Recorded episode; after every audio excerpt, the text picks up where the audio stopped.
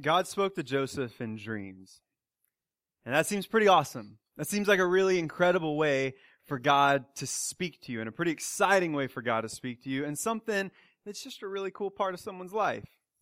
But not everybody thought that Joseph's gift was awesome. In particular, if you know the story, you know that Joseph's brothers did not find Joseph's gift very awesome at all.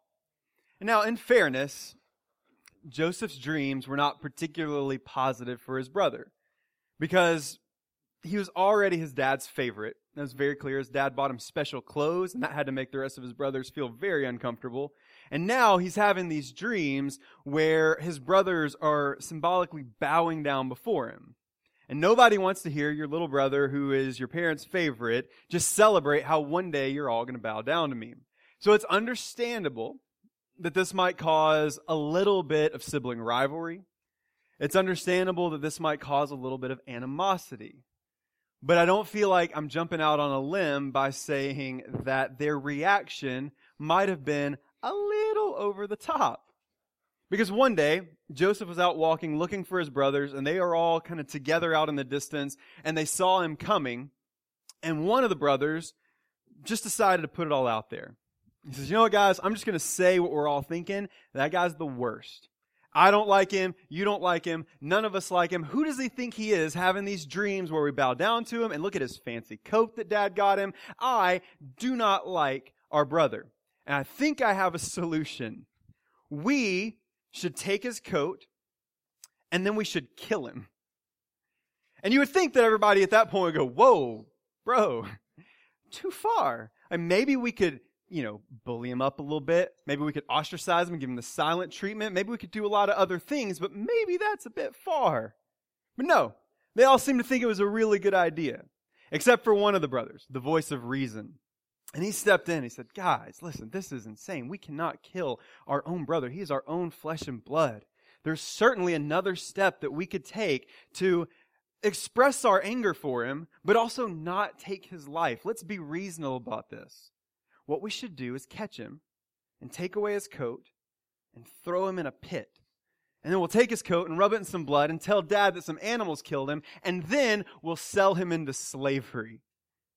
And they all thought, yeah, that's a pretty good idea. And so that's exactly what they did. And now the story ends very poorly for them because we know it fast forwards a little while. Joseph has a really rough go at it for a while. And then all of a sudden he's second in command of the most powerful nation in the world. And they find themselves, guess what? Bowing before their brother awkward. So, while their decision was a bit extreme, it does teach us something very important.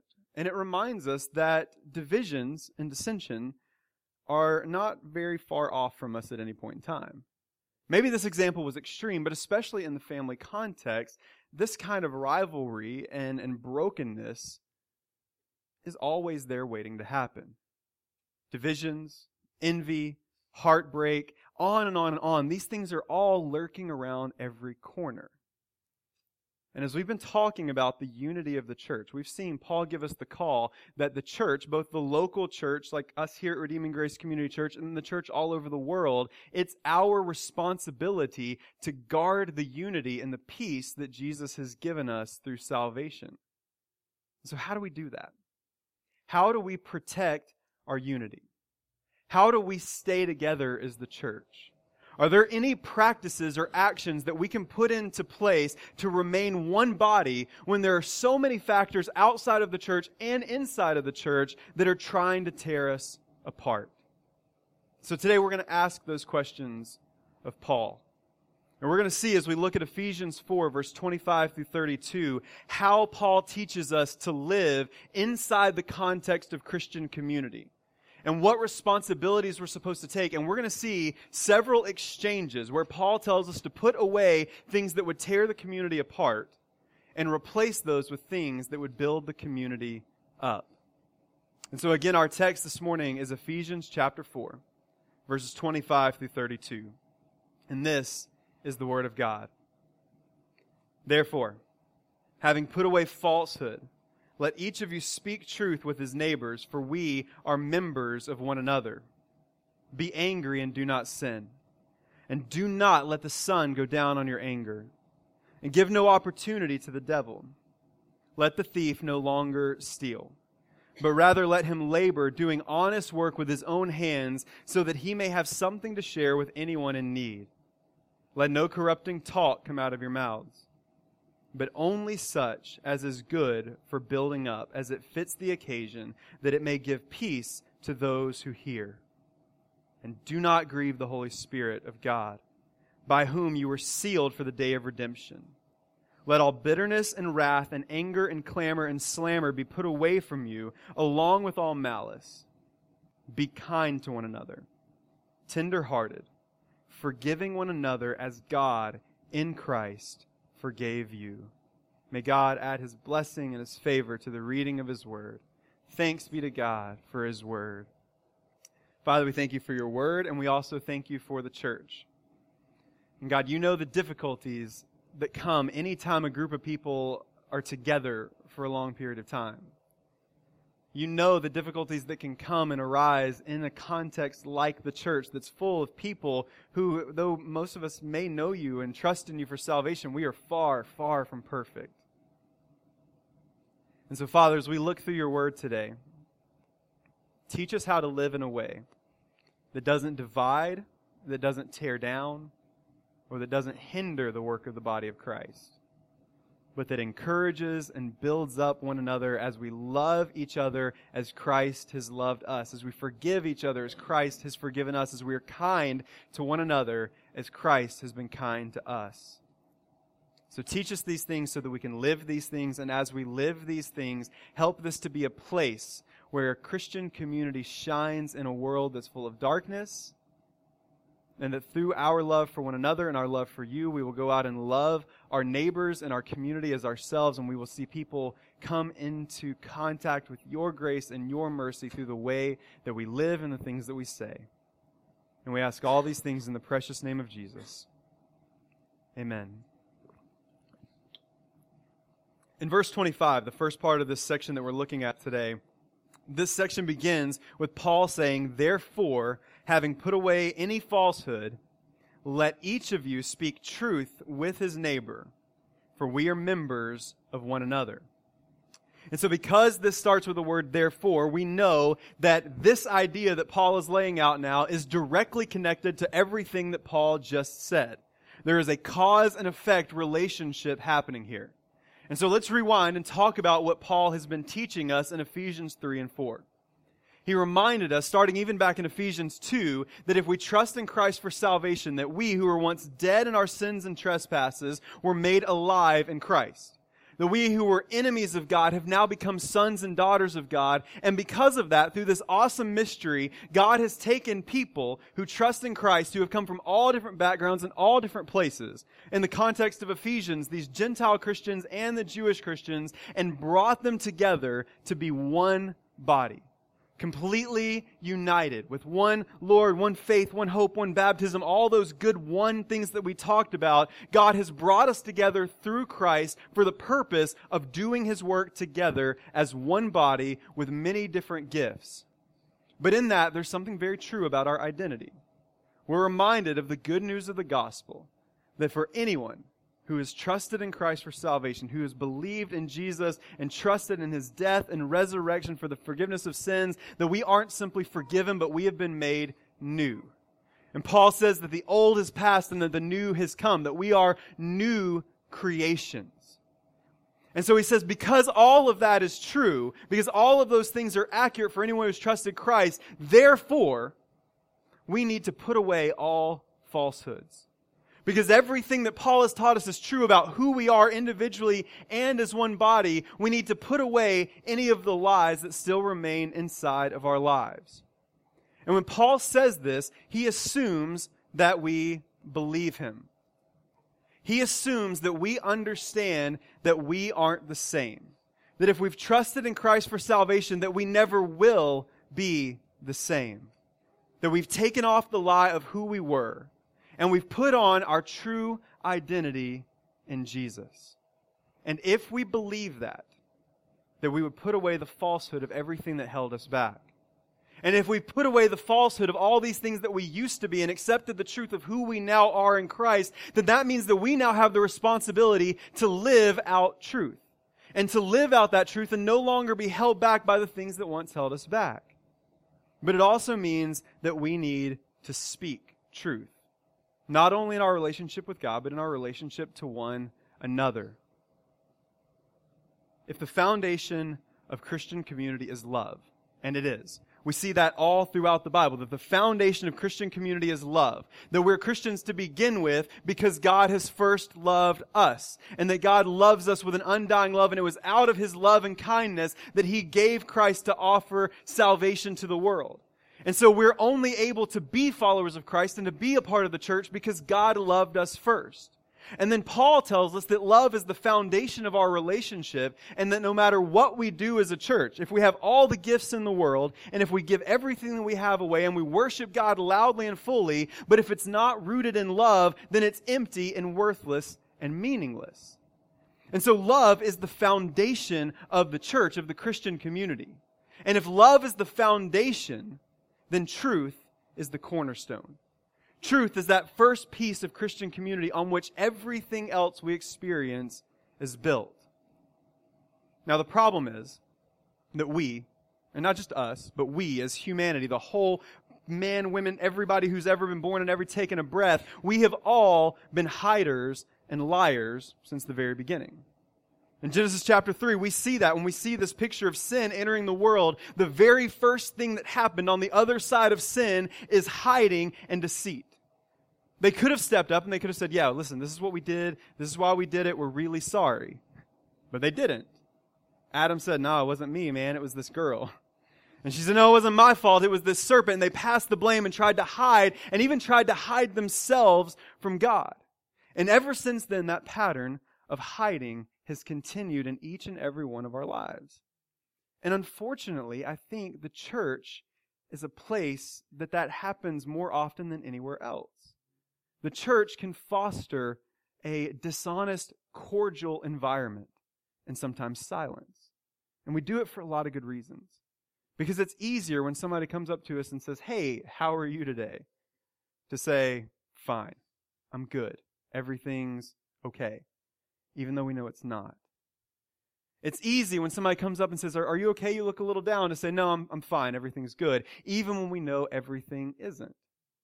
It's much easier if someone comes up to us and says, Hey, did I, did I do something to upset you? I feel like we've been a little distant to say, No, we're good, even when we're not. Because we're worried. We're worried that if we're honest, and we're worried that if we say what's really going on, if we are vulnerable enough to let somebody else in on our hurt, or even on the good things that happen in our life, that we are putting ourselves out there in a way that we can't take it back. And so there's a fear that maybe somebody could be jealous if we talk about things that we're, we're excited about in our lives. There's a fear that people could pity us if we talk about the things that are going on and the difficulties in our lives. There's a fear that if we talk about how we've been upset by somebody, then that relationship may be permanently broken. And so instead of that, we would rather be silent and let that fester and grow into something much deeper. But this is not who we are in Christ. This is not the kind of relationships that we were designed to have as followers of Jesus. Remember, Jesus said that He is the way, the truth, and the life. Jesus tells us that it's the truth that will set us free. Jesus tells us that the truth is what opens the door to salvation to us. And then through Paul here, Jesus calls us to be united by truth, that our community, that our relationships are supposed to be founded in truth.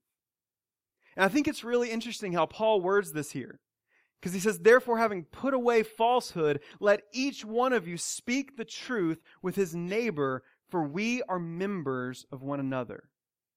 Paul says the reason that we should speak truth is because we belong together, that we are one body.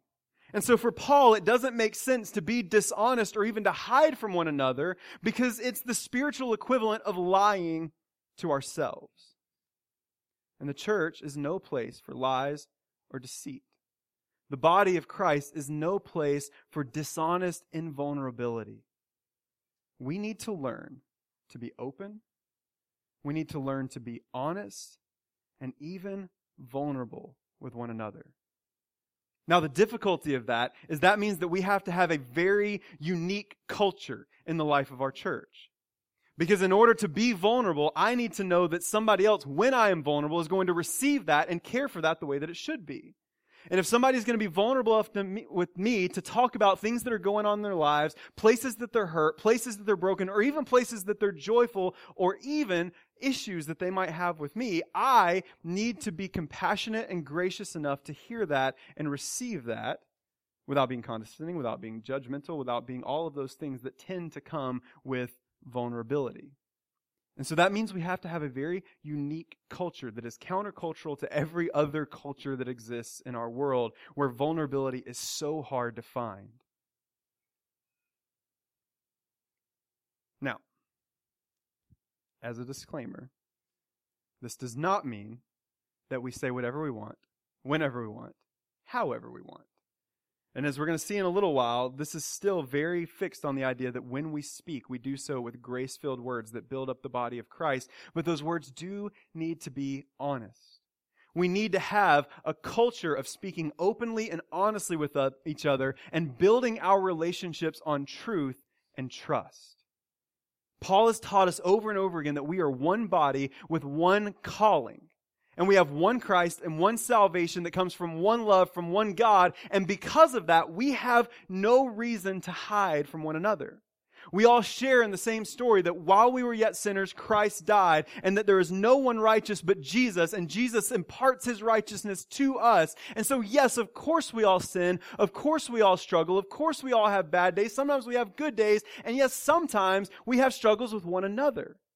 But there is no reason that we can't share those things with one another and bear one another's burdens and laugh when we laugh and mourn when we mourn and have this open dialogue inside the context of the church that fosters growth, not just personally, not just in our walk with Christ, but in each and every one of our lives. And so Paul tells us to put away falsehood and to put on words of truth with one another. Then he continues on. He starts to talk about anger. He says, Be angry and sin not, and do not let the sun go down on your anger, and give no opportunity for the devil. Now, I don't know if you've been in this situation. Maybe you have. But for some reason, when I was growing up, I spent a lot of time with friends, and I had some friends that were particularly volatile, had some tempers. And so when I would go over to their house, I would find myself in what I would imagine is the most uncomfortable, non emergency situation that I've been in.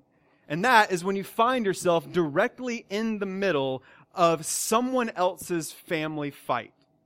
Have anybody else been there? I had friends and they were just so hot headed and their parents were a little bit that way too. And I would be at their house and World War III would open up and they're yelling at each other and they're screaming and throwing things and flipping out and calling each other names. And I'm just sitting on the couch trying to dig a hole inside of it so that I can get away. But it was super uncomfortable. And then afterwards, they would both, I don't know why, parent and child just come to me and explain the whole thing. Like I wanted to hear any more of what was happening or what was going on. And like I wouldn't rather just dig a hole and never emerge again until it was time for me to leave. But it's a very uncomfortable situation. But all of us have our family stuff. And it reminds us that the family dynamic is a very unique one, no matter what your family situation looks like. Because what happens in the context of a family is we have this very volatile combination of closeness and proximity, similarity, and then also radical differences. And when that is mixed up long enough, it's inevitable that at some point in time it's going to come to a head, and the mixture of those similarities and distances and the fact that we're always together is just going to explode. The church is a family. And there are plenty of reasons to get angry inside of the church. We've talked a lot over the past few weeks about the beauty of the diversity of the church. That we don't look like each other, that we come from different places and different backgrounds, that all of us have different skills and gifts and abilities, and God brings us all together for this beautiful purpose of going out and preaching and teaching and serving for the gospel everywhere that we go. But the other side of the beauty of diversity comes the difficulty of differences. And so, with that in mind, Paul gives us this command when he starts in verse 26. He says, Be angry. And that doesn't seem right. It seems like Paul should say, suck it up, buttercup, just deal with it and just learn how to get along with people and just fight it and push it all inside so that nobody knows you're angry until finally you don't feel anymore and everything is okay. But that's not what Paul says. Paul gives us an explicit command that when the time is needed, that we become angry. And part of that is because of what he just said. Because speaking truth speaking honestly with one another, being open and vulnerable with one another, and living life together and being engaged in one another's lives, not just coming on Sundays saying, Hey, how are you doing? and leaving, but being involved, not just in community groups, but really deeply involved in one another's lives, means that there is an inescapability that at some point in time, somebody is going to make you angry and somebody is going to be angered by you. And so Paul tells us to be angry, but then of course he continues. He says, Be angry and do not sin. Do not let the sun go down on your anger and give no opportunity for the devil. Paul gives us permission here to speak honestly and also to feel honestly. Paul doesn't take our feelings and make them into something that we shouldn't experience. In fact, anger itself is part of the imago Dei. It's part of the image of God in our lives because we see in scripture that sometimes God gets angry. And so anger has its place in our world and in our lives. But while Paul tells us that we can feel honestly, he also tells us that our feelings cannot run our actions. And so many times we are driven by our emotions.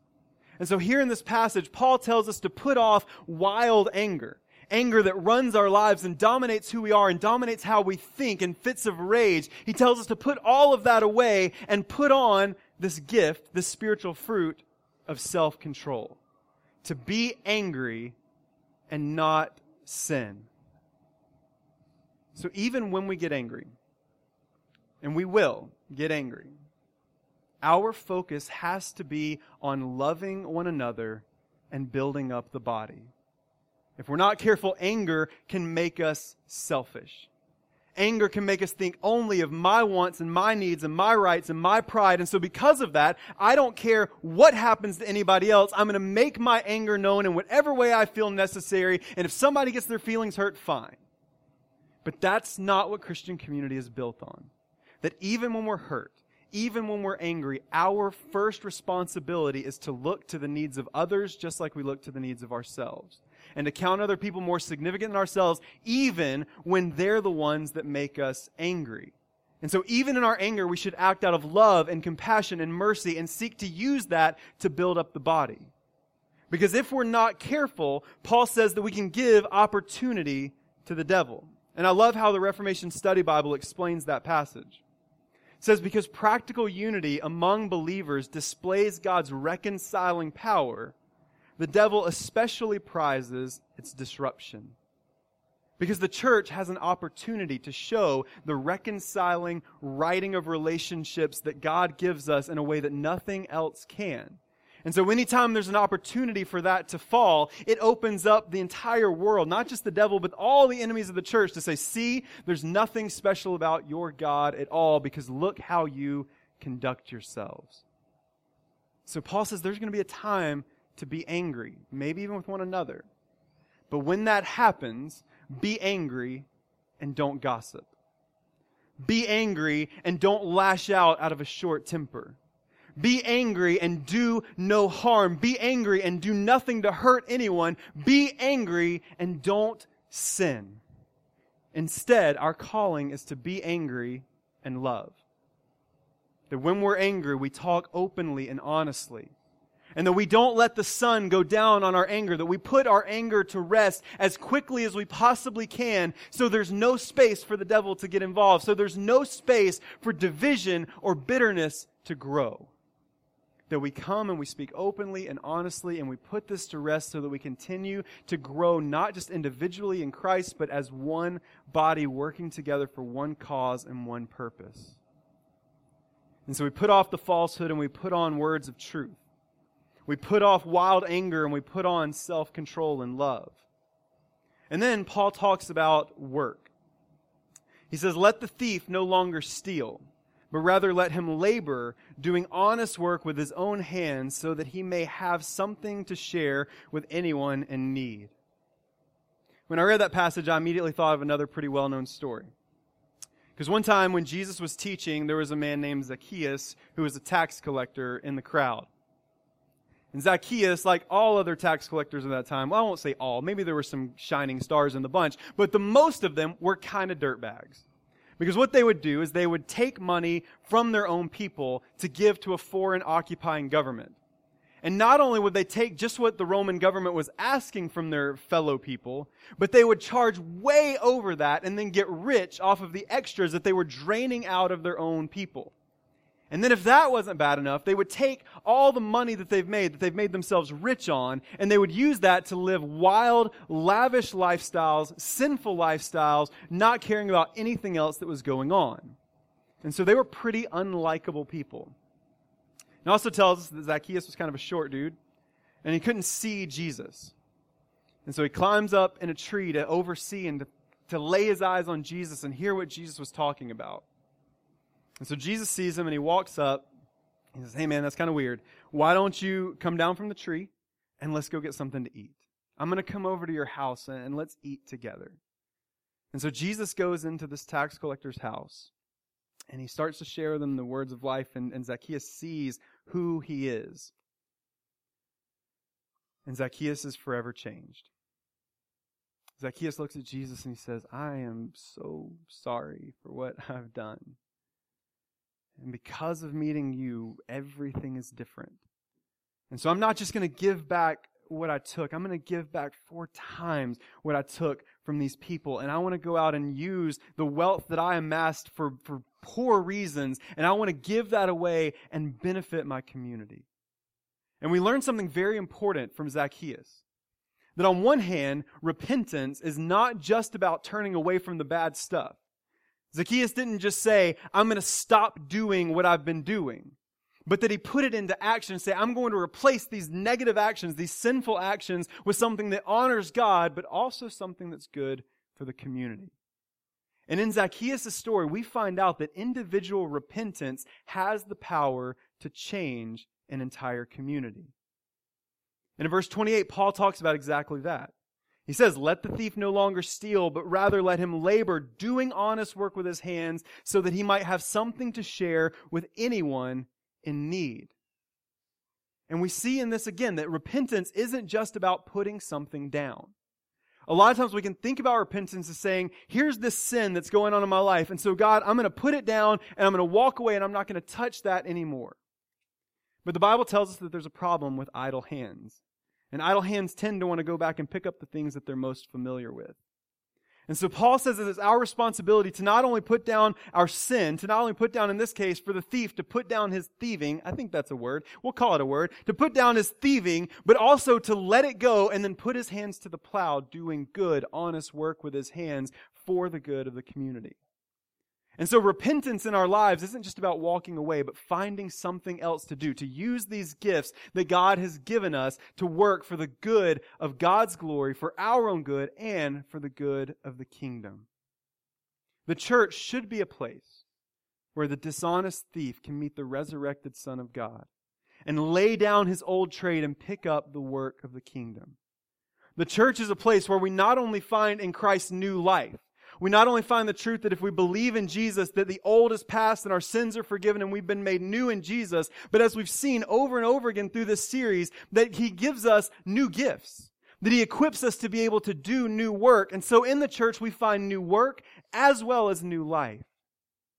But for this to happen, the church has to be a place where a thief can come and find respite from everything going on outside of the building and to be able to meet Christ through the people and through the word and to have a safe place to come and to lay it down and to, to meet Jesus, to find this new life, and then to be equipped and to be gifted to go out and to do what he's called to do. And so we have to be a place, and we should have a reputation as a church that this is a place where broken sinners come not only to find new life, but new purpose and new hope And so that means when people come through our doors, no matter what we know about them, no matter who they are, that we can bring them in and that we love them and that we care for them and we share the gospel with them and we struggle with them and we succeed with them and we walk through life with them. And this work that happens in this transition isn't simply to better ourselves as we put down our sin and pick up new work, but it's to serve the body. Paul says that it's our responsibility to go from being selfish thieves to selfless servants. That in Paul's story, the thief puts down his old work and picks up his new work so that he can share whatever he has with anyone that has need. And so we have this calling in our own lives to daily participate in repentance, of looking at our lives as we confess our sins, to lay those sins down at the foot of the cross and to replace them with something that is honoring and glorifying to God, that is good for us, but then using that to share with anyone in need, especially inside the context of the church. And this means that we have to be a place where this can be true for other people as well. And so Paul calls us not just to speak truth and put away falsehood, not just to be self controlled and put away wild anger, but to put away our own sin and take on honest, selfless work that builds up the body of Christ. And then finally, he wraps back around and talks about speech. And in verse 29, he says, Let no corrupting talk come out of your mouths, but only such as is good for building up as it fits the occasion, that it may give grace to those who hear. Now, I do kind of wonder how Paul might have worded this differently if he was familiar with social media and 24 hour news. If he had some insight into the way that we freely talk about and with one another in a digital world and in a media driven world. But I do think this new open line of invulnerable and sometimes anonymous communication has showed us something very important about ourselves. Because the reality is, it is very easy not to pay attention to the words that we use. Or we can use words that are harmful or hurtful or disastrous and damaging to people, and we can write those things off. We have all kinds of little catchphrases. We have rhymes that we teach children to make them believe that words don't really matter that much. And so the adult version of that is we can just say, you know what? It's just something that people say. It doesn't matter as long as you're not doing it, as long as you can just say it, then it's not a big deal. Words aren't really that powerful. Or on a political spectrum or a social spectrum, we can say, I'm just not very politically correct. And the church version of that is, well, brother, I just like to speak the truth in love. But what that means is we feel like we can just say whatever we want to people and not have to worry about the consequences because after all, it's just words. But words matter, especially Christian words. Dorothy Day once said that words are as strong and powerful as bombs. And she said, they're as powerful as napalm, that sticky bomb that just lasts and burns forever. The words have the power to do incredible damage and lasting damage in the lives of people, especially in the context of the church. And we have to remember that we serve a vocal God.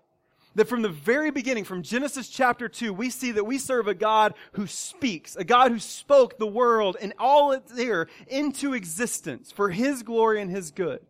We have a God that all throughout Scripture has made it a point to not only reveal himself to his people, but to speak to his people.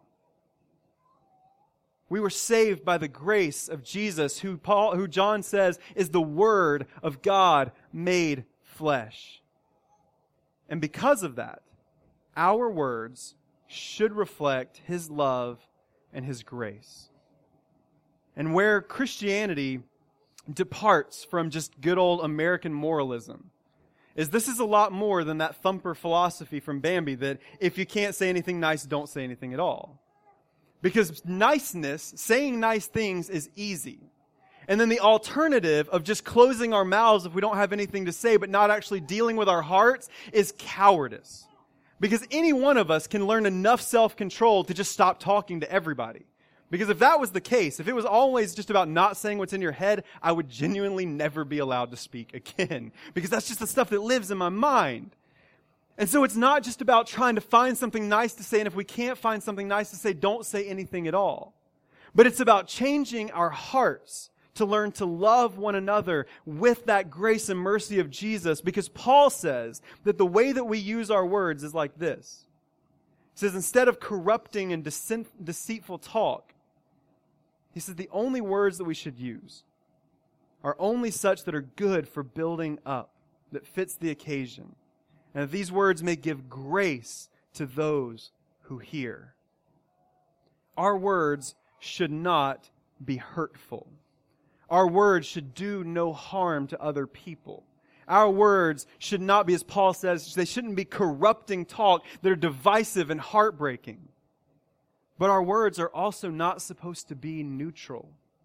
Our words are supposed to always and only be used for building up our brothers and sisters in Christ and building up our neighbors that our words need to be saturated with the grace and mercy of God who spoke everything into being. Our words need to be filled with the grace and mercy of Jesus who cared for widows and orphans and prostitutes and tax collectors and everyone in between. A Jesus who, as he was hanging on the cross, used some of his last words to say, Father, forgive them because they don't know what they do.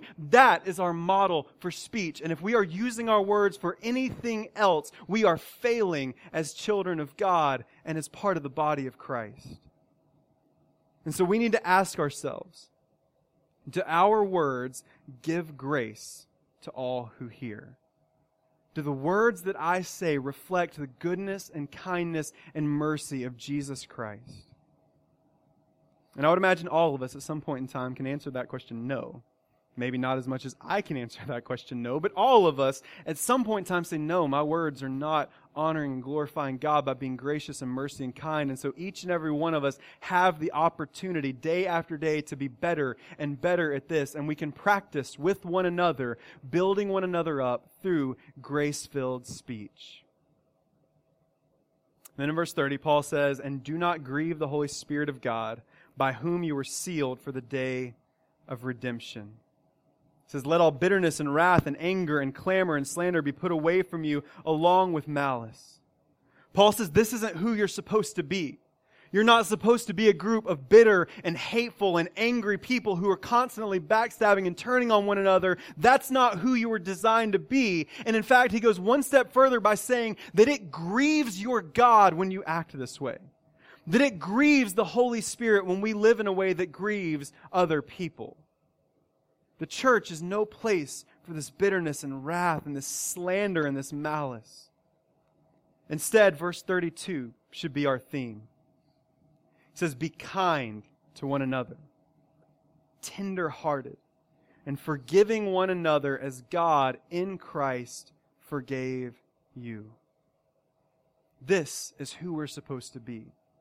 This is the culture that we're supposed to have in the church. This should be our passion and this should be our identity. That when people think about Redeeming Grace Community Church and when people think about the church of God all over the world, they should say, those are people who are kind to one another. Those are people who are tenderhearted and vulnerable with one another. Those are people who, even when other people mess up and fall short, they forgive one another because they believe that Jesus forgave them of something insurmountable. So how could they not forgive one another as well?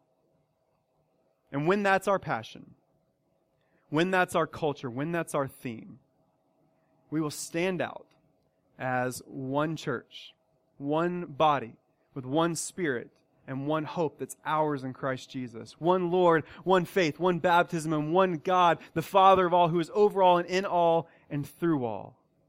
And we will be able to display to the world around us the beautiful and mysterious gospel of Jesus that not only has the power to save us and make us new, but that can make us one body, brothers and sisters in Christ who can love and serve one another and then love and serve together just as Christ loves us and to answer the call to go and make disciples of all nations to go, as we're going to talk about in James in several weeks, and care for widows and orphans and those in need. To be able to confess our sins to one another and lift one another up and weep and cry and all these things together as one body with one heart because we have one Savior.